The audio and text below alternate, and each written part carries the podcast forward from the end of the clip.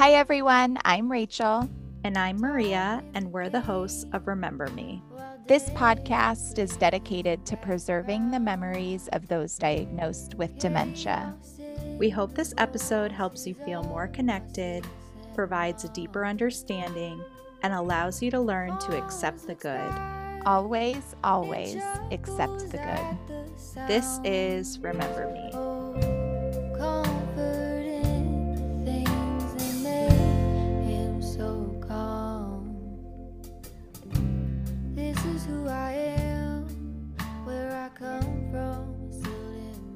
We have the pleasure of speaking with our new friend Jackie from the Instagram account FTD A Love Story. Jackie, welcome to Remember Me. Thank you guys for having me. It's a pleasure. Tonight, we are going to talk all about your sweet mom, Tammy, who you are now caregiving for. And I know you're a listener of the podcast, so you know that we're just going to jump right into it and ask you you know, what was that first interaction or moment where you're like, something's just not right with my mom? So, my mom's diagnosis is actually relatively recent. Uh, she got diagnosed in October of 2020, uh, so less than a year ago. I suspected that something was off, I would say probably starting 2018, 2019. I was adamant that something was wrong. And what were some of those things that you were noticing that you're like, something's not quite right? She became very forgetful. You know, I would tell her a story, I would have a phone conversation with her, and we'd have this long talk about, you know, whatever subject. And then I'd go and I'd reference it a day later, a week later, and she would say, Oh, first I hear of it, or no, you never told me that. You must have told your father. And, you know, I very clearly and vividly remember having conversations with her and giving her certain information that she just wasn't retaining. We obviously all attributed it to, oh, maybe she's not paying attention or she's stressed out. She has so much on her mind that she just forgot. What variant was she diagnosed with? The behavioral variant. Okay. Were there any kind of quirky behaviors that you noticed, or was it just the forgetfulness? What started with the forgetfulness was pretty much the same for, I would say, two years. You know, and, and she and I, we would argue about it like, Mom, you're not paying attention to me. Come on. and then what happened was, and I'll just disclose some of my own personal story because it ties in very much. In late 2018, I got engaged and I got married soon after. It was a very quick wedding. I got married April of 2019. We were split by August 2019. So it was a very quick and stressful time, both for me, for my family, and my mom took it very hard. Mm. I think she suffered more than I did when it happened. So a lot of this came up when we were planning for the wedding. Like she and I went to look at invitations. I had my heart set on this one type of invitation. And the day that I was supposed to go and put down deposit, she told me, no, absolutely not. It's ugly. She doesn't want it. So, you know, to me, I was like, oh, you know, instead of having a bridezilla, I have a momzilla. my mom was very stressed out with the wedding planning. And I said, listen, mom, my bridesmaids are going to plan this. I want you to just take a break and this is the date where, that we're doing the shower and this is the date that i'm going to nashville for my bachelorette party because it was all in the same week. She said okay fine like glad i don't have to pay for it. And two days later we were talking in the bridesmaid chat and my mom was in it and they were talking about the bridal shower and the phone calls happened. What do you mean they're planning your shower? I'm planning your shower. And it led to this whole big explosion and a huge fight but again now i know what to attribute it to and and she was also saying some inappropriate things to the bridesmaids we took that as okay this is momzilla over here we even right. gave her the nickname for when she was like misbehaving with this whole process it was when tammy went from tammy to tam tam oh and it was the oh. tam tam it was like it was a running joke where I'm like, oh yeah, Tam Tam's acting up, you know, obviously like this is her wedding. It's she's just gonna do what she's gonna do. So that happened. Also, looking back in that 2018 2019 time period, she had lost her job several times. I was going to ask if she is working. Okay. Yeah. She built a career in the fashion industry in New York City, as glamorous as can be, you know, all mm-hmm. things designer. She's a beautiful woman. So she worked in the garment district doing sales for a very long time, ever since college. She went to FIT and she just started losing her jobs. I think she lost two or three. And what we learned about the most recent job that she lost last year, I think it must have been April when she got laid off over this whole COVID time period, she actually didn't understand what was needed of her. And it was like the second COVID hit, a switch flipped. And that is when we saw some really rapid deterioration. And is that what led you guys to seek medical attention? Was that kind of progressive? Okay. Yeah. And for years, I would tell my mom, Mom, please go see a therapist. Like, I think you're depressed. I think you're this. I think you're that. Like, please go talk to someone. Now, my mom is an immigrant from the former Soviet Union. I mean, as is my father. So, culturally, mental health is just not a thing that's not spoken thing. about there. Yeah. So, for me to say, Hey, mom, I think you might want to talk to a therapist, you know, it's, uh, it's almost like a very degrading thing to say to her. Mm-hmm. Like, how dare you say that to me? So she never did. So then again, like COVID hits and now we're all home. And I want to be very like honest and transparent. I was not on speaking terms with my mom when this happened because I needed to distance myself from my family when I was getting divorced. I mentioned that she took it very hard. Now I know it was the disease, but when I split from him, I would get phone calls from her 10 times a day begging me to get back together with him. Mm-hmm. And I could not do that. It was dangerous for me to do so. And I would say to her, like, Mom, how can you tell me to get back with someone who had addictive tendencies and abusive tendencies? You know, I'm better off without him. I had to just not talk to anybody and just deal with this on my own. Yeah, there's a level of self preservation that you just have to maintain yeah. Absolutely. I mean, I do have some level of guilt about that because, you know, had someone told me that she has this terminal illness back then, I would have reacted differently. Who knew? But how could you have known, right? Exactly. And your mom is in her 50s, right? She was diagnosed at 56. She turned 57 in January. How could you have, like, literally, how could you have known? Mm-hmm. I mean, we couldn't. This is the last thing we expected. We thought that, you know, all of the stress from losing her job and, um, or multiple jobs and my divorce and COVID and, you know, whatever struggles she's having, she, you know, personal ones, you would just never guess it's this. Right. She just sounded, from what you're telling us, she sounded difficult. Like she could couldn't be reasoned with, you know, was just very repetitive and like what she was saying to you couldn't really explain like what was going on with her job. Like it just sounds like it was just a lot of confusion and chaos that you just needed to kind of step away from. It was a lot. And my mom's natural character, like I have a very Russian mom this is tough love. Difficult character it runs in the genetics. Like i got it from her. I i own it. So I, I, mean she she was just a very tough personality. You know she loved fiercely. Mm. and she practiced that tough love. So for us butting heads this is just how it's been my whole life. How you know, how'd you even get her into the doctor? I so, know that's commonly a difficult task with behavioral variant. Yeah so COVID hits, it's March of 2020. I'm not on speaking terms with my parents, um, doing my own, you know, self care, quarantine, divorcing in the process thing. My grandma on my dad's side became my best friend. And she was my eyes and my ears of everything going on with my mom, as was my brother, as was his fiance. You know, they would tell me, Mom's acting weird and something is very off. She's a little bit loopy. She's not remembering things. She's not acting like herself anymore. And everyone was begging my dad to make a doctor's appointment for her, go see a psychiatrist or a psychologist, someone, anyone, just mm-hmm. to figure out what this is, because we all thought that she was depressed. I have a question. We had this problem with my dad where he was just like adamant about not going, just nothing's wrong with me. I'm fine. If you guys were to ask her, like, do you think you're okay? Or do you think something is wrong with you?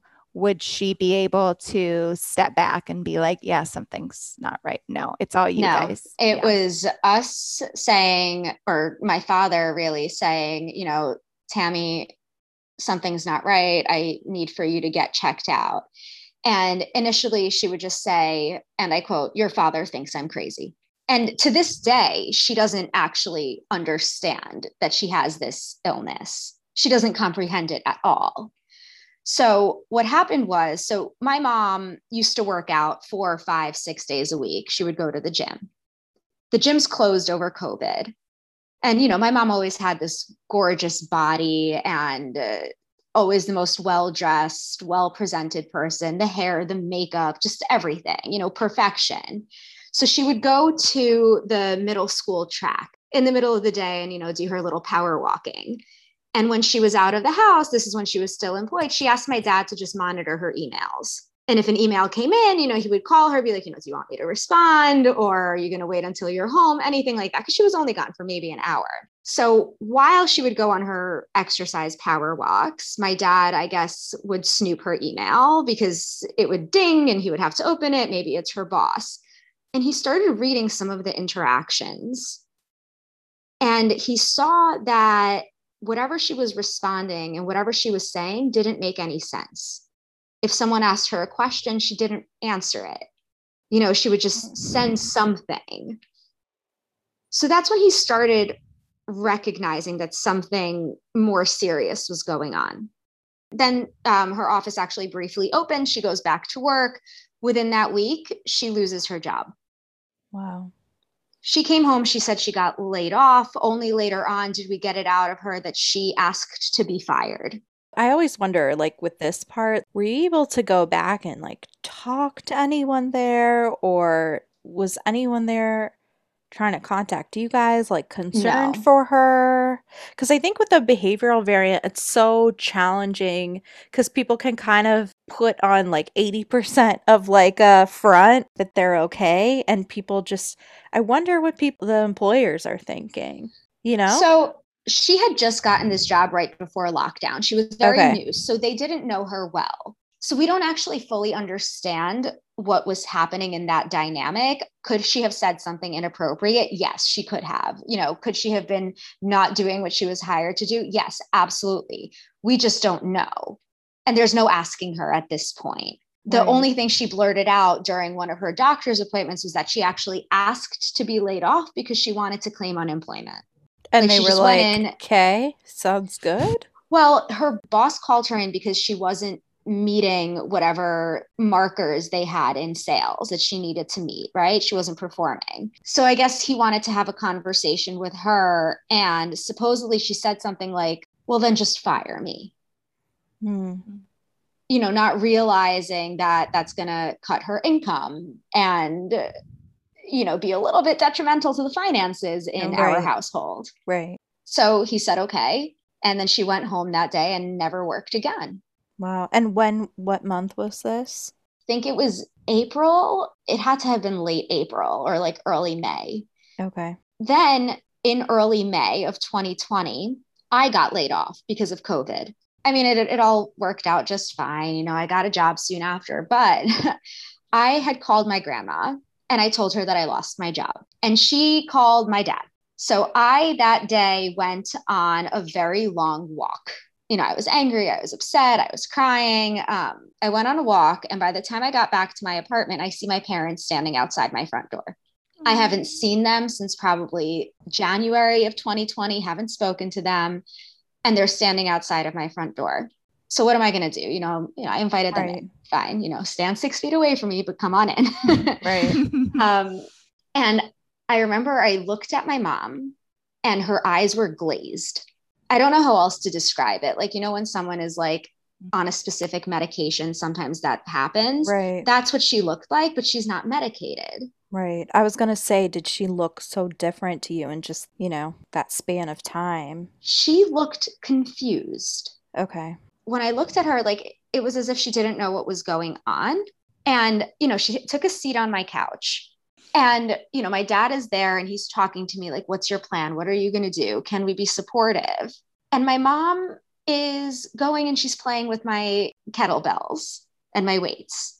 And she's not paying attention. And I had a cardio machine and she's there and she's hopping on it and hopping off of it. And then she asks me things like, How long have you lived in Astoria? How long did you work at this job? All of these things that she should know. What's going through your mind at this point? I had known something was off with her. I obviously did not see how bad it had gotten. So this was the first time that I actually saw something was serious.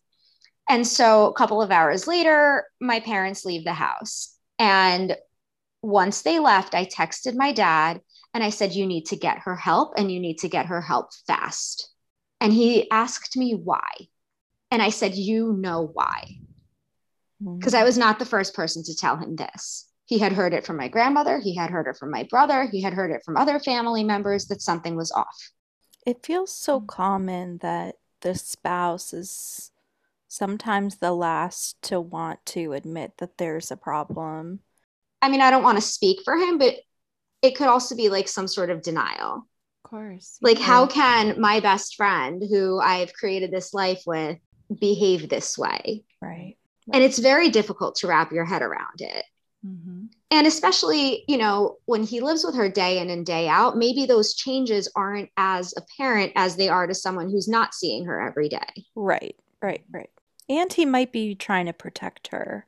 Oh, absolutely. I, I, I found as I looked back with my dad, it's like, you know, maybe sometimes people didn't notice that my mom wasn't talking as much because my dad was filling in the blank for her or like I don't know trying to not intentionally trying to cover up that there was a problem but just trying to make her look good, you know? Right.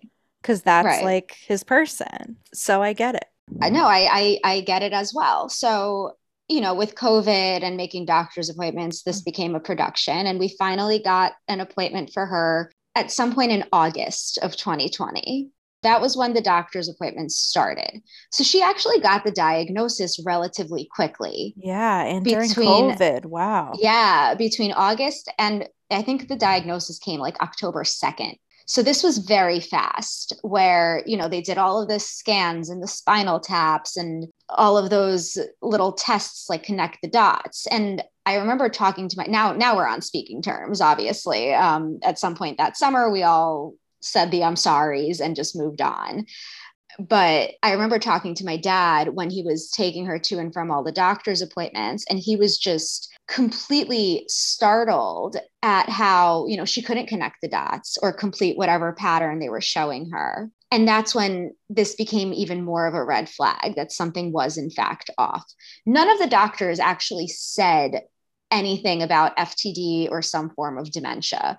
They were all like, this is probably just really bad depression. We're going to get her going to um, a psychiatrist and a psychologist. And they put her on Zoloft. And then they sent her to a specialist out in New Jersey somewhere for, I don't even remember what kind of a scan it was. But that was when we had the diagnosis of FTD and we didn't even know what it was. It was sent in an email. It said um, she has. No, it was. It was in, in an email. email. It was in an email. Yeah, I uh, think that's a first. Rachel. So the doctor decided to let your family know, like, hey, wanted to be in touch and let you know we got the. Hope this email back. finds you well.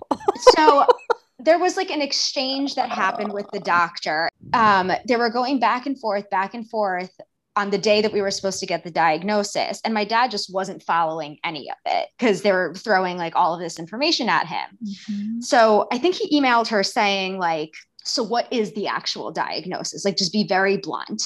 And it was like a two sentence email uh, saying the diagnosis is mild neurocognitive decline due to FTD. Now, this is not my mom's primary neurologist. This was the specialist that was then communicating with the primary neurologist with this diagnosis after their findings because they needed some special tests that we couldn't get in a good amount of time in New York. So we were outsourced to Jersey. Fine. I cannot believe that a medical professional thought, I'm going to go ahead and drop this bomb. Like, After they sent that email, was there a follow up email? Yeah. What What was So- the follow up I with mean, us, or come in when I- COVID's done? Here's a pamphlet. So I don't actually know, but my dad forwards us this email, us meaning my brother and I, and he writes "Go figure?" question mark. like Oh, my dad, none of none of us have never like who has heard of FT? Nobody. So I'm sitting there, you know, consulting Google because now I'm becoming a neurologist, as many of, Of us do. Mhm. And I'm reading about the life expectancy and I'm reading about the deterioration. And I'm like, what?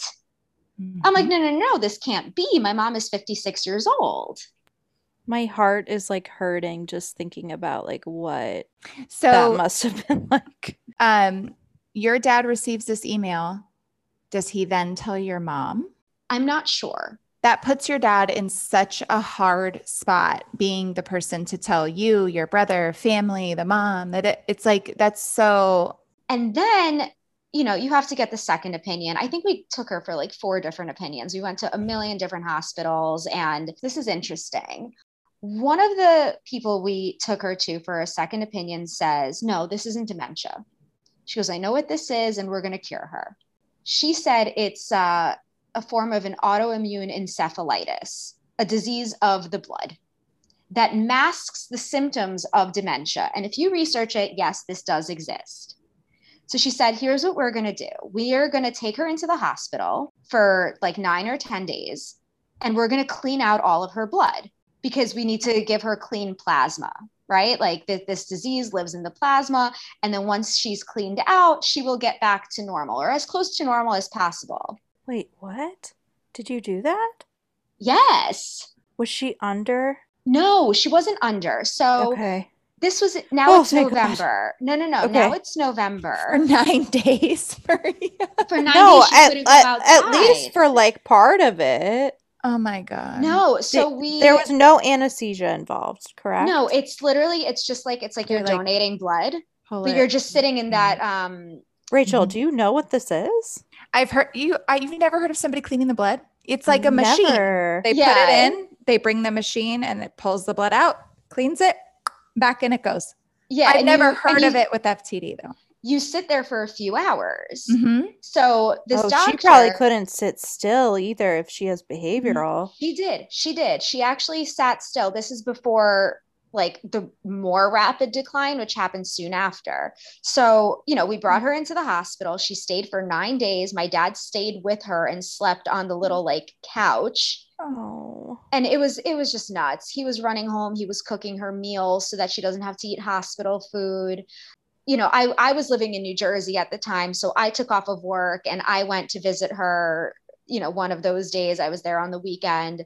My brother went to visit her. Her parents went to visit her to keep her busy. You know, she has a tiny little 13 inch TV in the room and she can't go outside. It was a very stressful nine days. And then Did she understand any of this? No. Like, why am I in here? Okay. she, I mean, she knew they were going to clean the blood and that it was supposed to make her feel better. So by the end of it, when she came home, I came home that day, like with flowers, like, you know, it's good to see you. Welcome home. And I asked her how she feels. She goes, I feel all better now.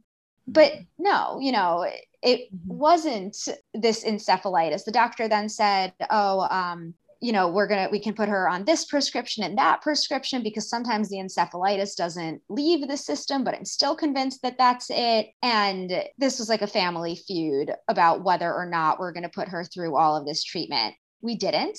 And ultimately, that's for the best because no matter what we put her through, it's not going to help. And she ended up slightly traumatized after her experience at the Mhm. hospital, where still sometimes to this day, when we drive past it, she'll point and say, Oh, that's where they stuck needles in me. Did you have hope? Did you think?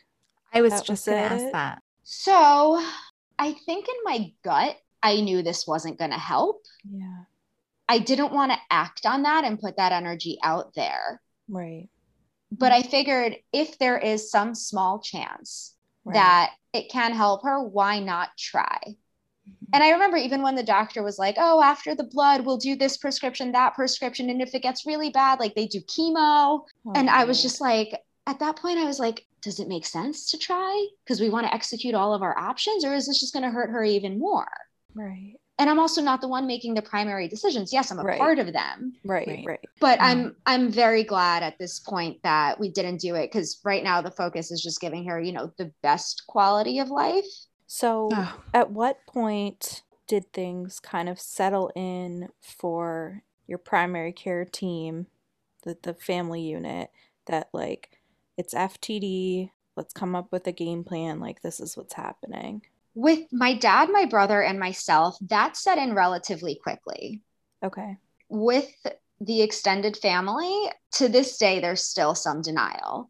And this is after taking her um, to Mount Sinai and Columbia Medical Center and, uh, you know, that place out in Jersey and Northwell Health. We took her to Stony Brook, the um, Center for Alzheimer's there. And everyone gives the same diagnosis at this point. Like it is a very textbook version of what FTD looks like.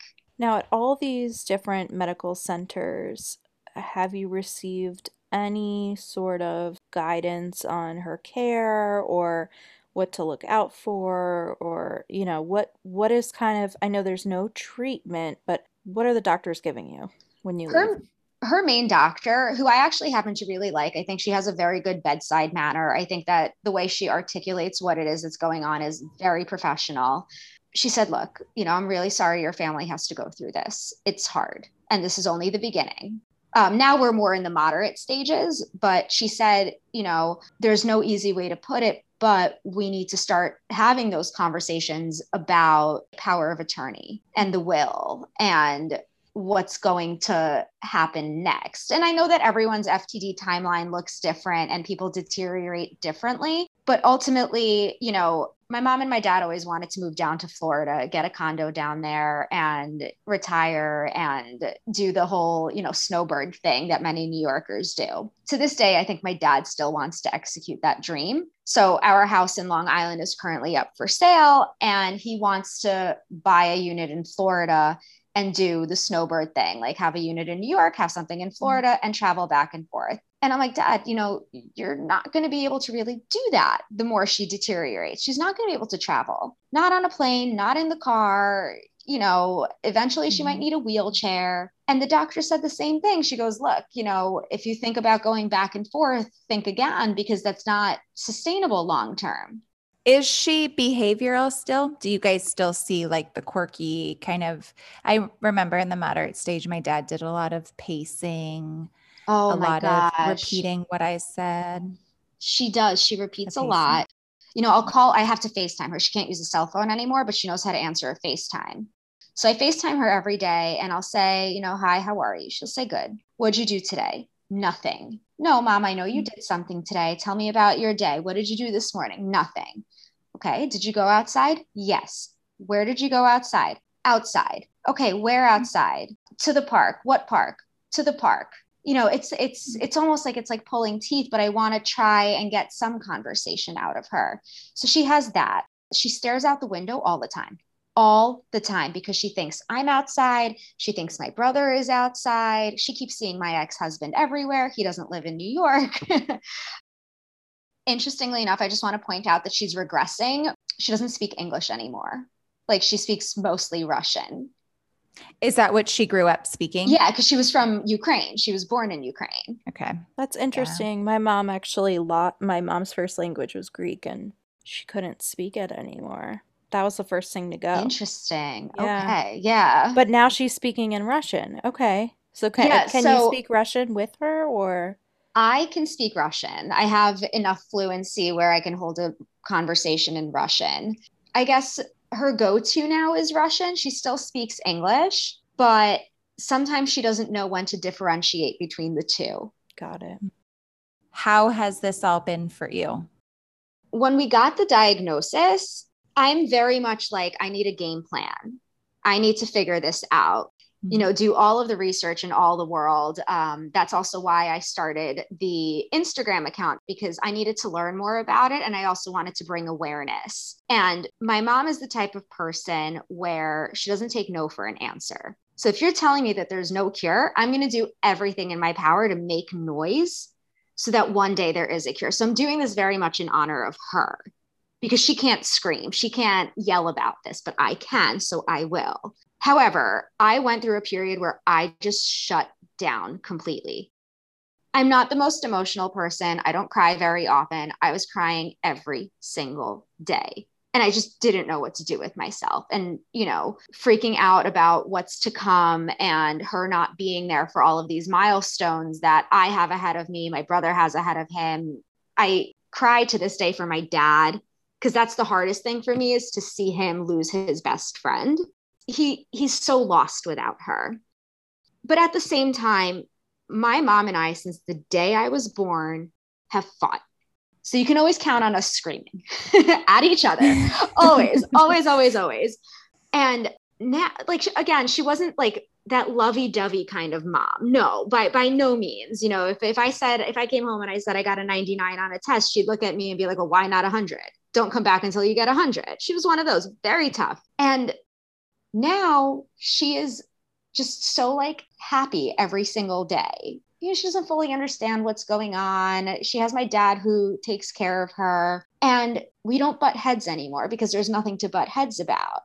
And I've learned about me that I built up all of these walls that every single time I would go to my parents' house or I knew I had to see or speak to my mom, the walls would go up because I'm like, oh, am I on the defense today? Are we going to fight? Is there like, are we going to have an explosion? Now it's not like that. And like in a very twisted but beautiful way, I have this relationship with my mom that I've kind of always wanted, just under such horrible circumstances. So I do try and see the beauty in it.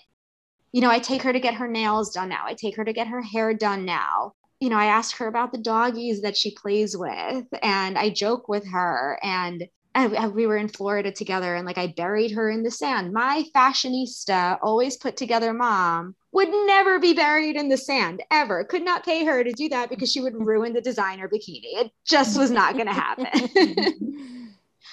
but now, you know, there's like a lightheartedness with her. It's incredibly sad. And, you know, I grapple with it every day.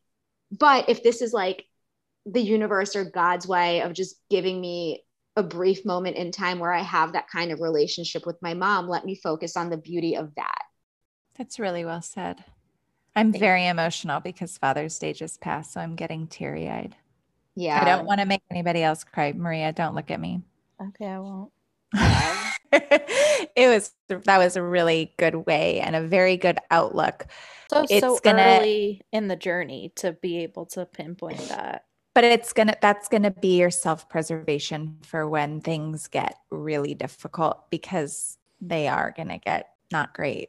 And it's like every day there's something new. Yeah. And i know one day you know she might not know who i am. Like i am mentally preparing for that. Was she ever into music of any kind? My dad is like uh has an unpaid side gig as a DJ where he will blast his iPhone with all of the Euro pop music and also Pitbull because he really likes Pitbull. so funny. So my parents, like at home, if it's a Saturday afternoon and they're cooking dinner or whatever, the music is blasting and sometimes they dance with each other. It's adorable. They still do that. Um, so I was in Florida a couple of months ago and we were at my grandma's apartment. And naturally, my dad's phone is plugged in and he's playing some sort of Russian song. And I see my mom and she's sitting there crying and singing along to it. And this is not some behavior that's like normal to my mom. And I look at my dad, I'm like, like, what's wrong? Why is she sad? He goes, because this song brings back her childhood memories. Yeah. That's why I asked about music. That part, music and art normally don't go away. Like my yeah. dad would still draw, he would still listen and play the piano. So that's what made me think of it. Like that could be a good bonding thing when things get not so easy and she's a little more dependent instead of independent. It's good to just sit with them with the music. Anyway. Yeah. Um, I mean, um, she's definitely not independent by any means anymore. She can't do anything for herself. She can't cook. She can't clean. She, she can't even dress herself now. So she's definitely very dependent. I bought her coloring books. I've sat there coloring with her. Attention span for it, not there. Mm-hmm, mm-hmm. Three minutes maximum. But it was really cute because it was an adult coloring book. And this is one of those things I want to keep forever because on the inside, it says this book belongs to, and she actually wrote her name in it. And when I saw that, like I got emotional. I'm even getting goosebumps talking about it now because I was like, I want to have that. Mm-hmm. That's really sweet. You know what else is really important is who your mom was before FTD. So if we could hear about her life before this devastating I don't want to say the bad words, but you all know what I'm thinking. Yes. Um, we'd love to hear about who she was. So Tammy or Tam Tam, pending uh, what nickname she's given that time.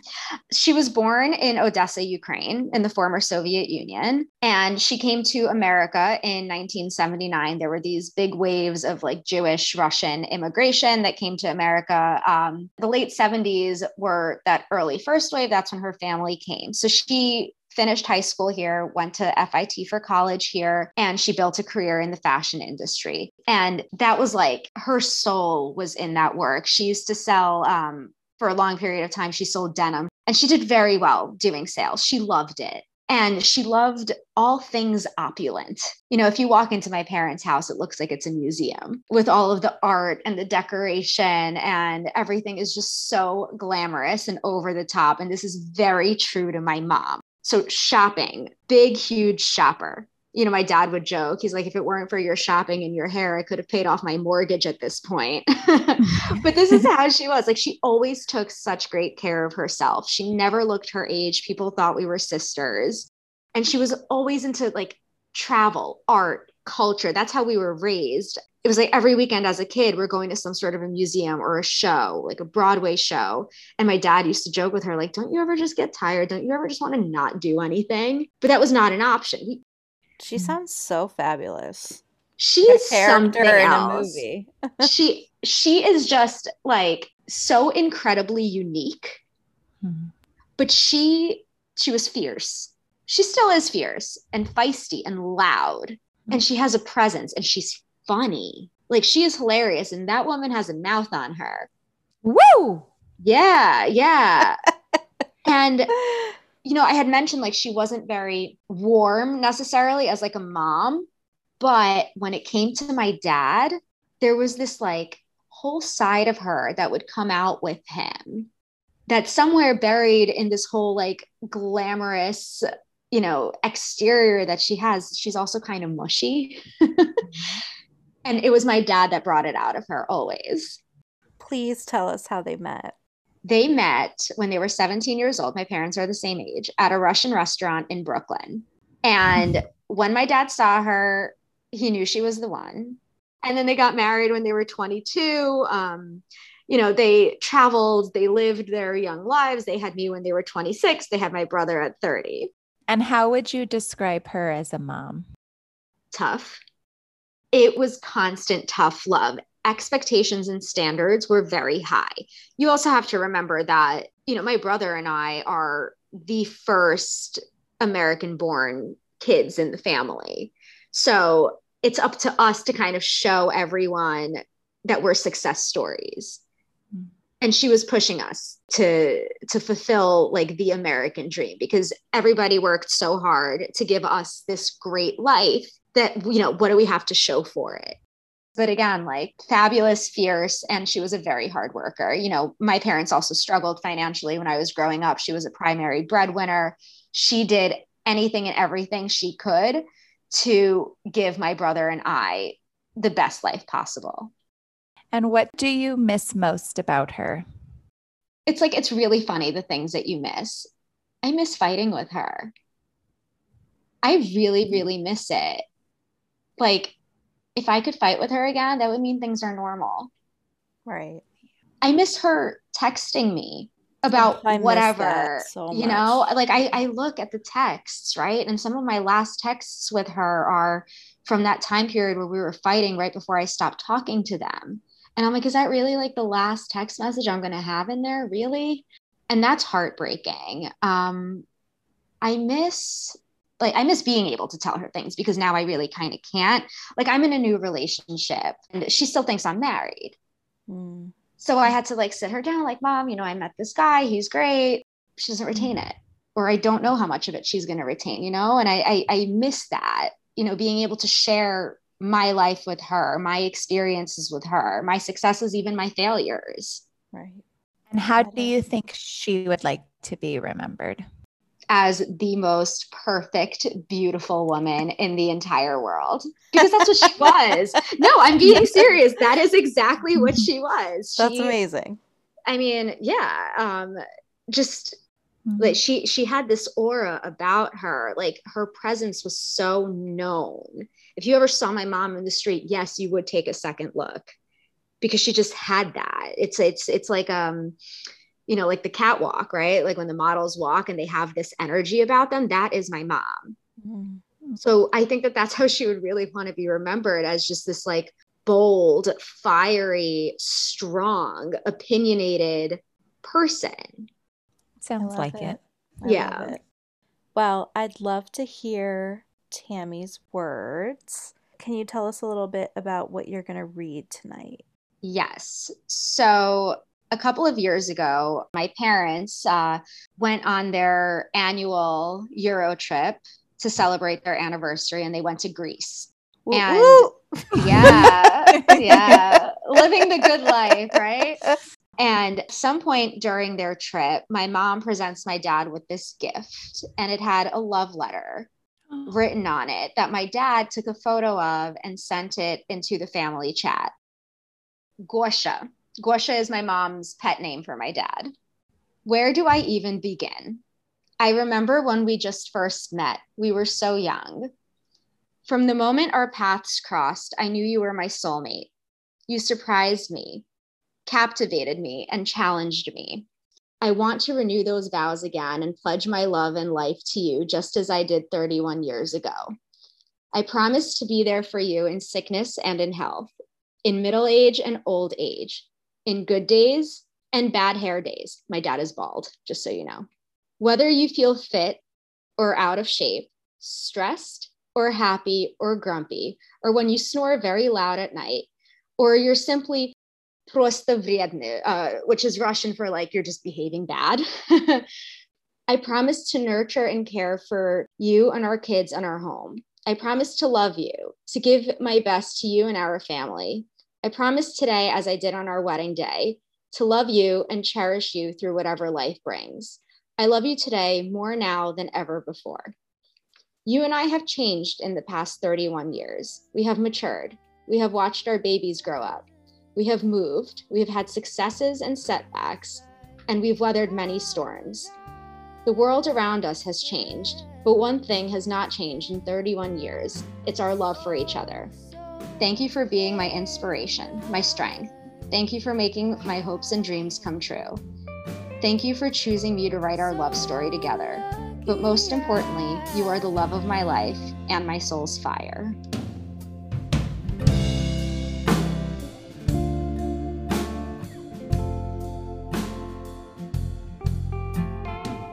Thank you for listening to this week's episode. We release new episodes each week on Mondays, so be sure to subscribe on Apple Podcasts or Spotify.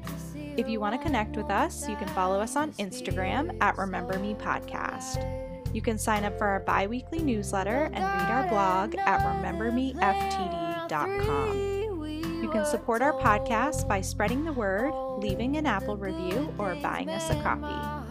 This podcast is produced by Maria Kent Beers and Rachel Martinez, and the beautiful music you hear is a song called So Damn Lucky by